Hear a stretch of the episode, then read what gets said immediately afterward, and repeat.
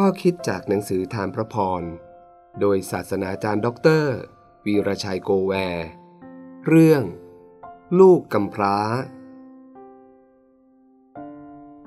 ทุกคนที่พระบิดาประทานแก่เราจะมาหาเรา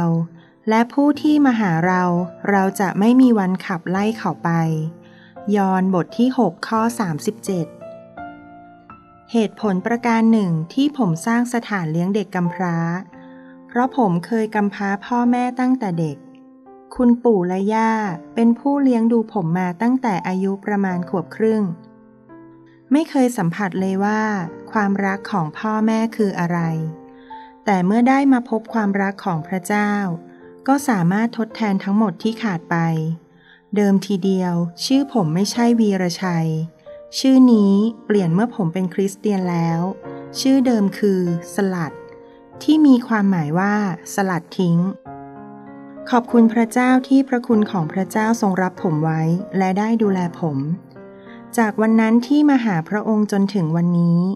และมั่นใจว่า พระองค์จะรักษาจนถึงวันนั้นที่จะกลับไปอยู่กับพระองค์ ผมเข้าใจและเห็นใจเด็กที่ถูกทอดทิ้ง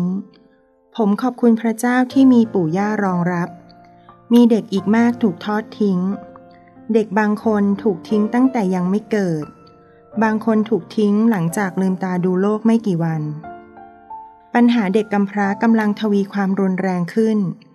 พระเจ้าเป็นพระเจ้าที่เห็นใจเด็กกำพร้า ในพระธรรมสดุดีบทที่ 146 ข้อ 9 กล่าวว่า องค์พระผู้เป็นเจ้าทรงค้ำชูลูกกำพร้า มีเด็กอีกมากมายที่ยังขาดอ้อมกอดแห่งความรักคอยรองรับพวกเขา สังคมยุคนี้ไม่ใช่เด็กเท่านั้นที่กำลังถูกทอดทิ้งให้เป็นเด็กกำพร้า ผู้สูงอายุมากมายกำลังถูกปล่อยให้อยู่ลำพัง ขาดการเหลียวแลเพราะสภาวะเศรษฐกิจและเหตุผลอื่นๆ และนี่นำให้ผมสร้างบ้านพักผู้สูงอายุ ถึงแม้ว่าจะเล็กน้อย แต่ถ้าสามารถช่วยสักคนหนึ่งได้ผมก็ดีใจ พี่น้องที่รัก พระเยซูคริสต์ตรัสสัญญากับผู้ที่มอบชีวิตไว้กับพระองค์ พระองค์จะไม่ทิ้งท่านเป็นเหมือนเด็กกำพร้า พระองค์สัญญาว่า พระองค์จะไม่ทิ้งเลย